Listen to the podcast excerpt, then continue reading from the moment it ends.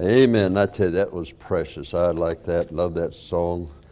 And oh, I just remember many years ago hearing the author of that song sing that and knowing the circumstances under which he he wrote that song. I won't go into that right now, but it just has a lot of depth to it in many ways for many people.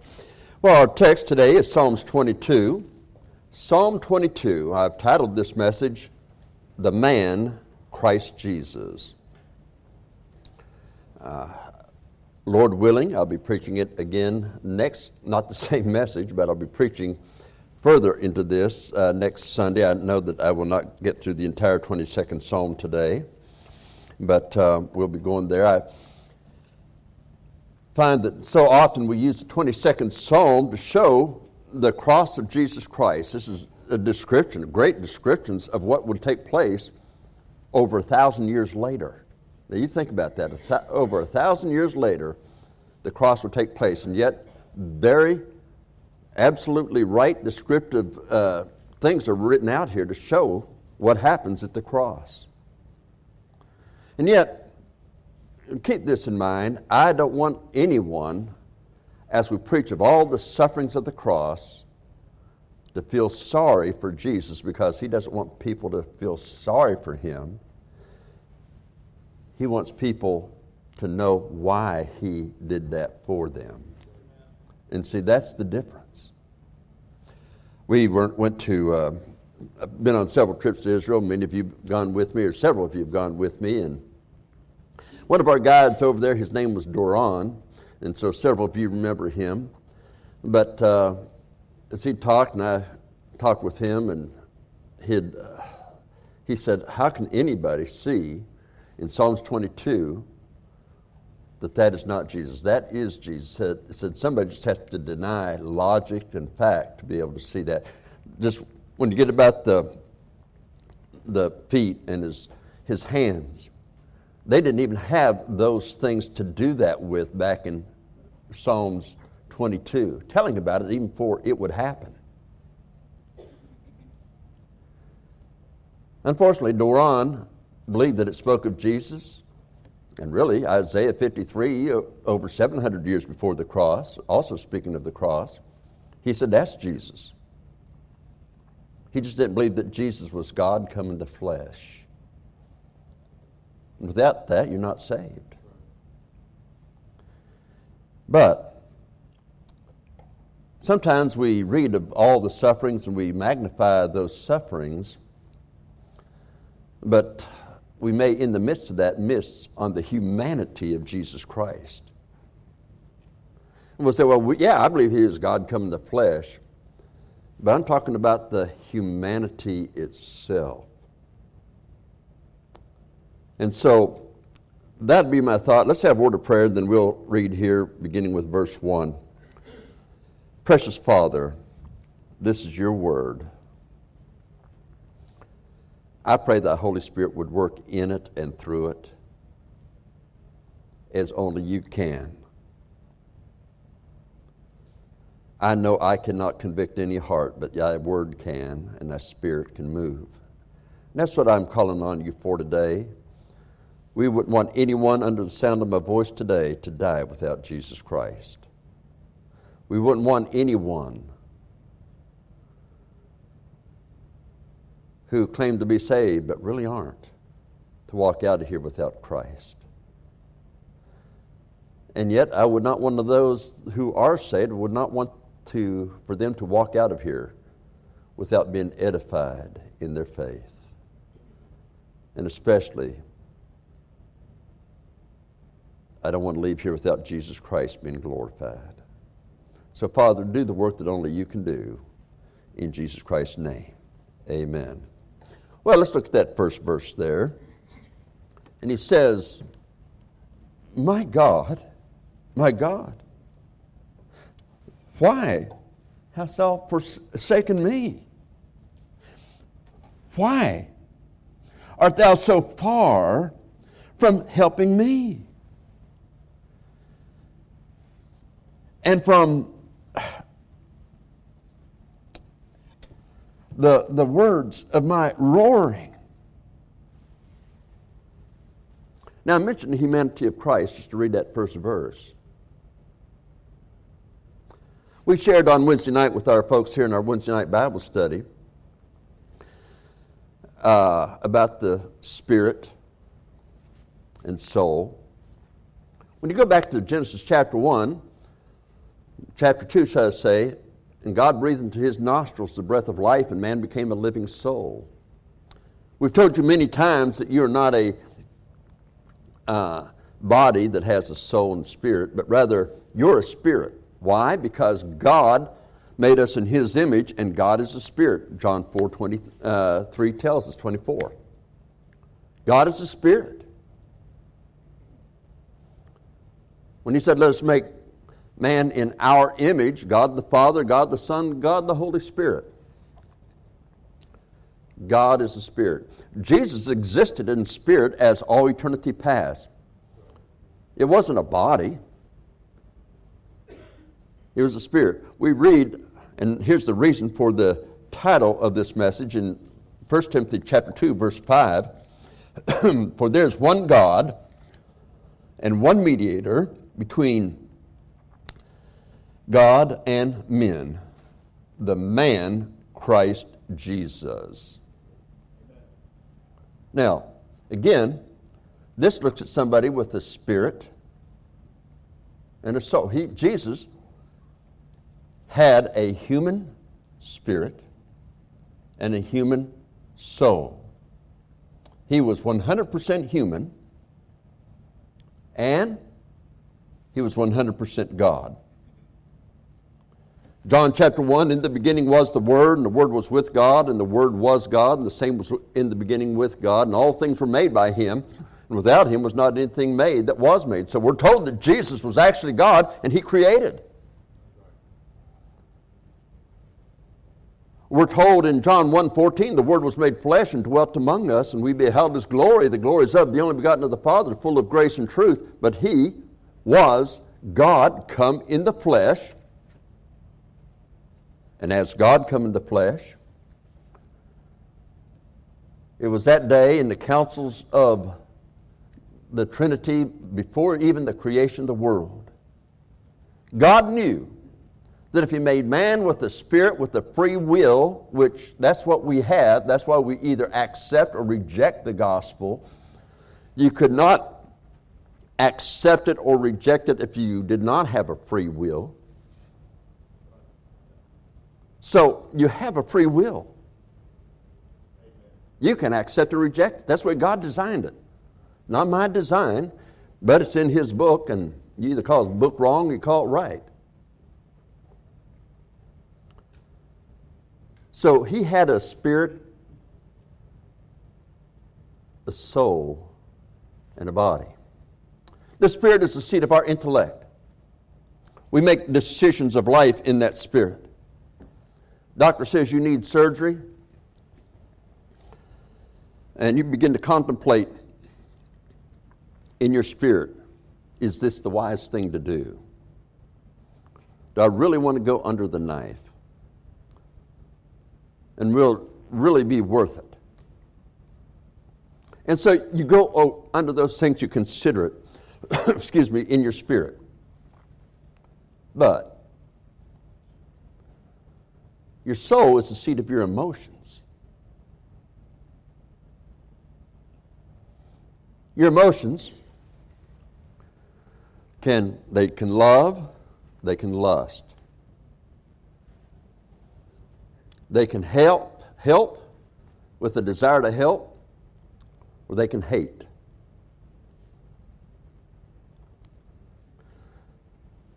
And that spirit, and that soul, can have an effect on the body depending on, we call it the body, the flesh, the which one is in control, the soul or the spirit. Remember in Jonah's day, or not Jonah, excuse me, but remember when there were among the Ninevites, and Jonah was there, and Jonah was upset that God was going to save that community after hearing the word preached. 60,000 souls that could not distinguish the right hand from the left hand. God says, 60,000 souls. Souls. The flesh responds to us. For an example, you can be angry at someone, and so the flesh does something to harm them. The soul can love someone and wants to be a help and a blessing to them. Lust can drive the flesh to so many things in the mind as well as other ways. The day Adam sinned, man was separated from God. But what I want you to understand is this. So let me read to you this next passage from 1 Corinthians, uh, 2 Corinthians, should I say. No, 1 Corinthians, should I say, 15, verses, uh, verse 45. I think that would be it. And so it is written the first Adam was made a living soul, and the last Adam was made a quickening spirit. Now, you hear people say the first Adam and the last Adam, the first Adam, second Adam. Jesus is the last Adam or the second Adam. Now, when Jesus was, uh, when, when Adam was created, was perfect. He didn't have a sin nature. He did not have sin nature, but he was tempted and fell into temptation. And therefore, the day eat thereof, you shall surely die. Die means to be separated from. His spirit was separated not only from his body 900 years later, but at that very day, his spirit was separated from God. In other words, when his spirit was separated from God, that meant his destiny was hell unless there was a Savior. When Jesus Christ came, in Hebrews chapter 10, we find, verse 5, I believe it is, that it was the Father actually that is forming Jesus Christ inside the womb of Mary. As a matter of fact, my wife and I were talking about this last night, and she said, seed of the woman, but how's that a seed? Only in that it was her body that, just like a normal human being, would get nourishment and all other things of life that a baby goes through. But God actually made Jesus inside of Mary. And the Holy Spirit come upon you and that holy thing which shall be born of you shall be called the Son of God, Luke tells us. So when this baby is born Jesus Christ, it's not like you and me. You and I, we inherit a sin nature from our parents, from our grandparents, from all the way back to Adam, we inherit a sin nature. You never saw your parents in maybe some sin that you've been in in your lifetime. And that may be true. But it enters your life.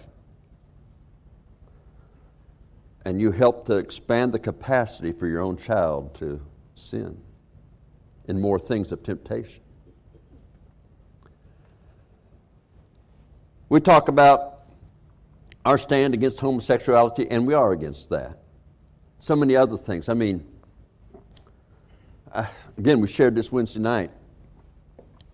Throughout this past year, all we've heard is follow the science, follow the science, follow the science. So I decided to take their advice. God made two genders. Okay, I mean, just two genders. That's the science. That's the science. Two genders. Look, when we were having our children, they didn't identify the children it's going to be a boy or girl before they were born. You just didn't know. You went in there. realizing you can't give it back either. Uh, but, but you went in there realizing but, that uh, you didn't know what going to be till the day that baby is born. And for us men, the doctor would come out and hold the baby up for you to see.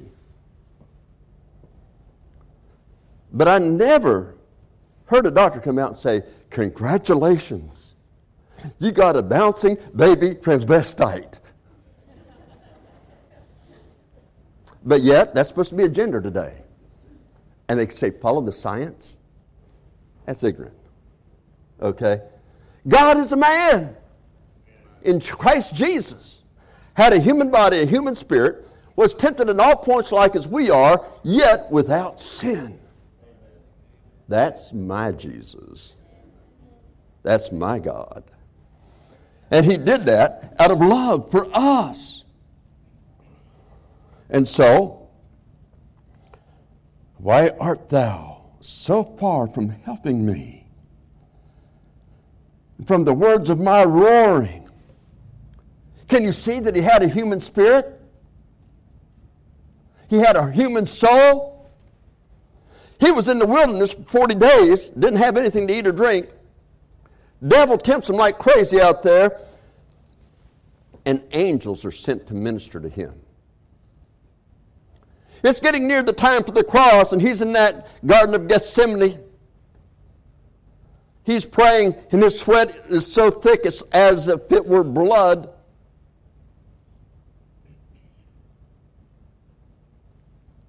And angels are sent to minister to him. But on the cross, he cries out, My God, my God, why? Why hast, hast thou for, forsaken me? He says, I, I cry unto you. I cry in the daytime, and thou hearest not, and in the night season, and am not silent. I think we're seeing him in Pilate's judgment hall. I think we're seeing him when he's first taken to Ananias. And, and, and, and when he's in there and they they beat him and they, they spit on him and they judge him falsely. He takes it all. But in his human spirit, his human soul has those emotions. I mean, at Lazarus' grave, Jesus wept. He had a human soul. But in the councils of eternity past, for from everlasting to everlasting thou art God, In those councils, he knew what they would do. He would be the one that would, God would send His only begotten Son because the Father loves us, the Son loves us, the Holy Spirit loves us. You see, we're loved. And He wanted to save our soul. But He would be subjected to those same things that we're subjected to. Let this mind be in you, which was also in Christ Jesus, who being in the form of God, thought it not robbery to be equal with God. He was equal with God. But made himself of no reputation.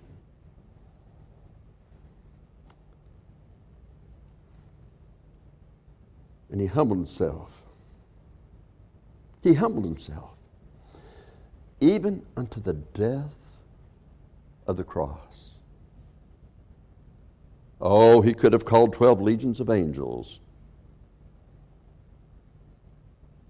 but he didn't. He never sinned one time. It's the only way he could be our intercessor and understand fully us. And understanding that, the mediator between God and man. It's not a preacher, it's not a priest, It's not a pope. It's Jesus Christ, the only potentate. And Jesus Christ, knowing what feel, if you were in that position that he was on the cross, you would be feeling the same things that he felt. I, as a pastor, I remember picking up a lady one time, and with my wife and I, we picked her up. Her husband was being arrested. And as we drove there, she said, well, Why does God allow this to happen to us? And she was almost like asking questions Why? Why?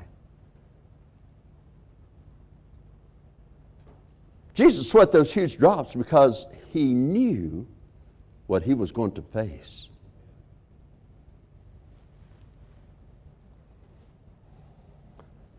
Yes, he had a sp- human spirit, he had a human soul.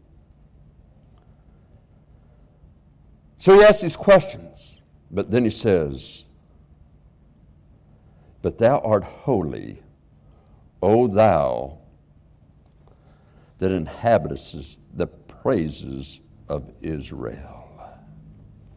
By the way, you can learn from that that the Lord inhabits praise when it's holy praise of His name. He doesn't want filth praising Him. He doesn't want us using rock and roll. He doesn't want us to use anything else to do that. Praise must be always holy because He is holy. He is holy and He is righteous in all of His ways and holy in all His works.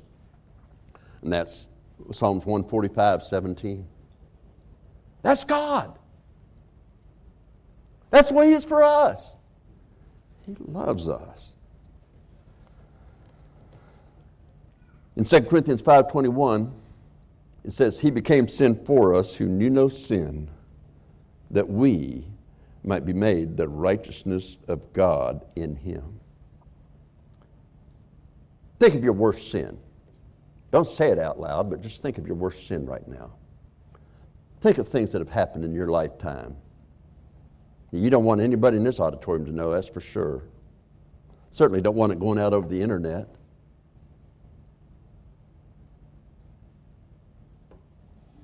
Then listen to 1 Peter chapter 2 verse 24. Who his own self bare our sins in his own body on the tree. That we being dead to sins should live unto righteousness, by whose stripes we are healed. he said ye there, but ye are healed. Ye, I like the word ye. You know why I like the word ye? It's a plural, but can be applied individually as well as to anybody. By his stripes ye are healed. But think about that. Those stripes, that cross, my sin is on him. My sin is on him. That worst sin that you just remembered was on him. As 1 John chapter 2 verse 2 says, and he is the propitiation that means the entire payment for all time. Paid it off in full. Or He's the propitiation for our sins. But unless anybody try to make that, well, that's for the elect's sin only. No. But not only for our sins only, but for the sins of the whole world. Wow. You know, I didn't get saved the day Jesus died. I wasn't even born yet. I hadn't sinned yet. But that day, his blood was shed for the sins that I would commit, any I'd ever would commit. 2,000 years ago, that happened. Before eternity started, election happened. But see, blood was shed 2,000 years ago, but it was never applied to my account until I received Christ as my Savior. Election happened because all are called.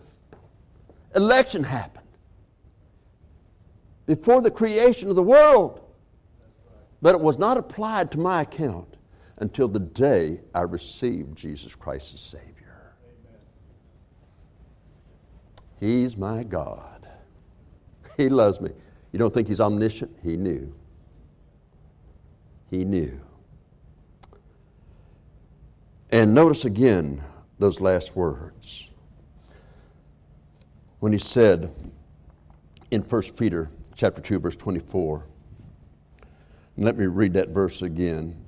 Who his own self bare our sins in his own body in the tree, that we being dead to sins should live unto righteousness, by whose stripes you were healed. People say, Oh, just pray this prayer and you're going to heaven. We call it easy believism. There's no repentance. I mean, most of you got married in the church. Forsake thee only, keep thyself only to her or to him so long as you both shall live. You're repenting. You're repenting from anyone you ever dated, anyone you'd ever been a boyfriend or girlfriend to. And there's one person. When we turn to Jesus Christ, we turn to one that would save us. It would not be Central Baptist Church or any other church or religion. Only Jesus. For he says, I am the way, the truth, and the life, and no man comes unto the Father but by me. Only Jesus. Only Jesus. And when he saved us, what did he say there? That we should live unto righteousness by whose stripes you are healed. We as Christians, saved people, we're to be witnesses. We're to go out and knock on doors. We're out to go out and witness to people. Share with them the gospel. But not just Jesus died and rose from the dead from them, but they receive it, then to lead them, to be baptized, and then to follow that up by teaching them to observe everything that He's commanded us. Why? That's righteousness.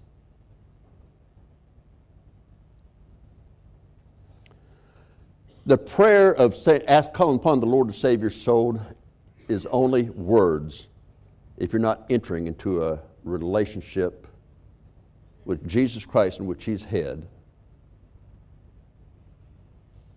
and you're in submission. That in Ephesians chapter 5, those first 32 verses, talking about the husband and wife, wives being subjection to your own husbands. Husbands, love your wives as Christ loved the church. How did Christ love us? He died for us.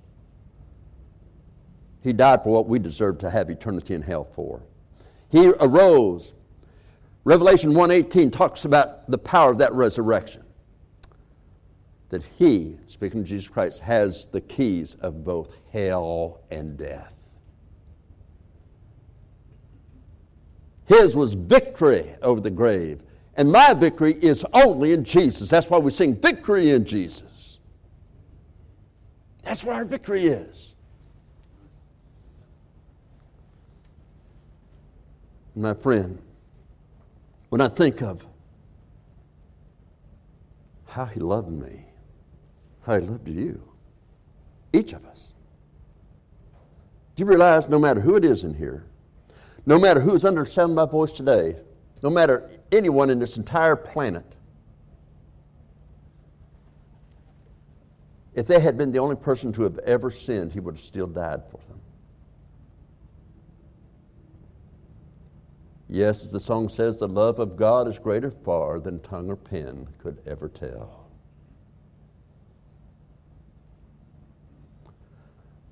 And yes, that Ephesians chapter 5 passage that talks so much about the marital relationship, and yet it's just letting us know that the marital relationship should be a picture of our relationship with Jesus Christ. Because if you receive Him as your Savior, you become part of the bride of Christ. He's the head. Let's submit and do His will. What does the love of God mean to you? Well, what does that love uh, mean to you that he would die for you? A literal human with emotions as you and I would have, even to this day. Grieve not the Spirit of God.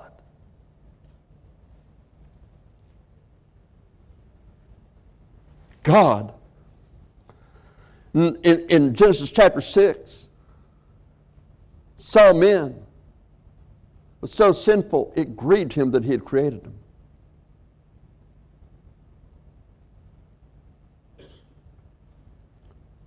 And yet, through love, he provided a way of salvation. So let me ask the question Are you 100% sure that if you die today, that heaven's your home? I've just covered here these first few verses. And there's so much more.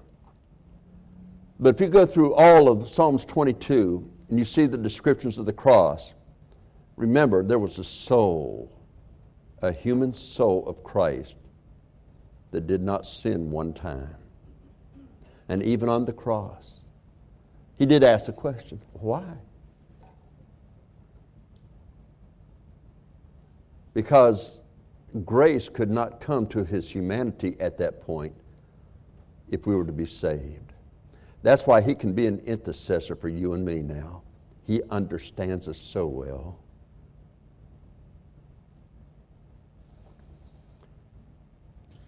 He loves us. That's why when I read Psalms 23 now, it's with such a different thing. Psalms 23, Psalms 24 is not possible without Psalms 22. So let me just ask this again. Are you 100% sure if you died today that heaven is your home? Do you have an eternal salvation? Do you have a personal relationship with Christ, or is all you have a relationship? I mean, a, a, a religion?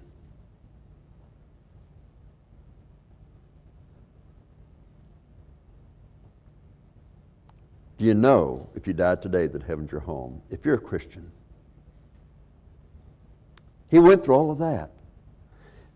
Not only in body, but in soul and spirit. He went through all of that in his humanity. He bare it all in his body.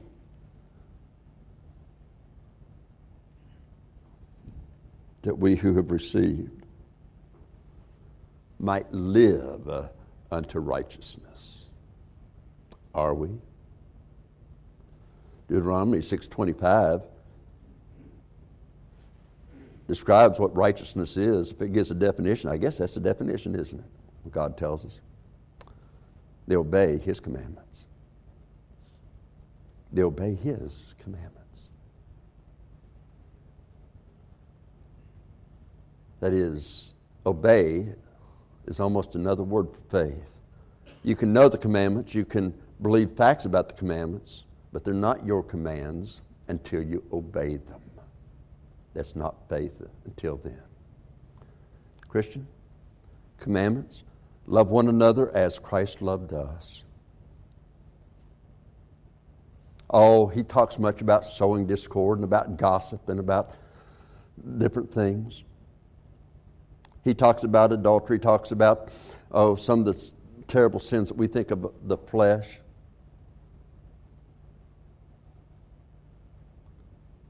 But we're also to witness. We're not to forsake the assembling of ourselves together. We're to study, study His Word, to get to know His person all the more. Do you have a daily time in the Word of God? Do you think on it? Christian, how can we expect people to get saved if we don't live it? And secondly, a lot of people today are worried about will our freedom of worship get that or freedom of religions really, but to meet together and so many other things Do you have the commitment, regardless of what man, government may say to obey God or to obey man, always choose God. But if our life is on the line, will you obey God? It's deep thought, it's profound thought. But one day, all of us are going to be like Brother Jim Peebles. We're going to be standing before the Lord in His presence if you're saved. We ought to be ready at any moment to meet the Lord through death or through a rapture. Are you prepared? Are you in your Christian life where you want God would have you to be if He raptured us today? And if there was a rapture today, are you sure that heaven would be your home? Or would you be left behind? Come to the man, Christ Jesus. Let's bow our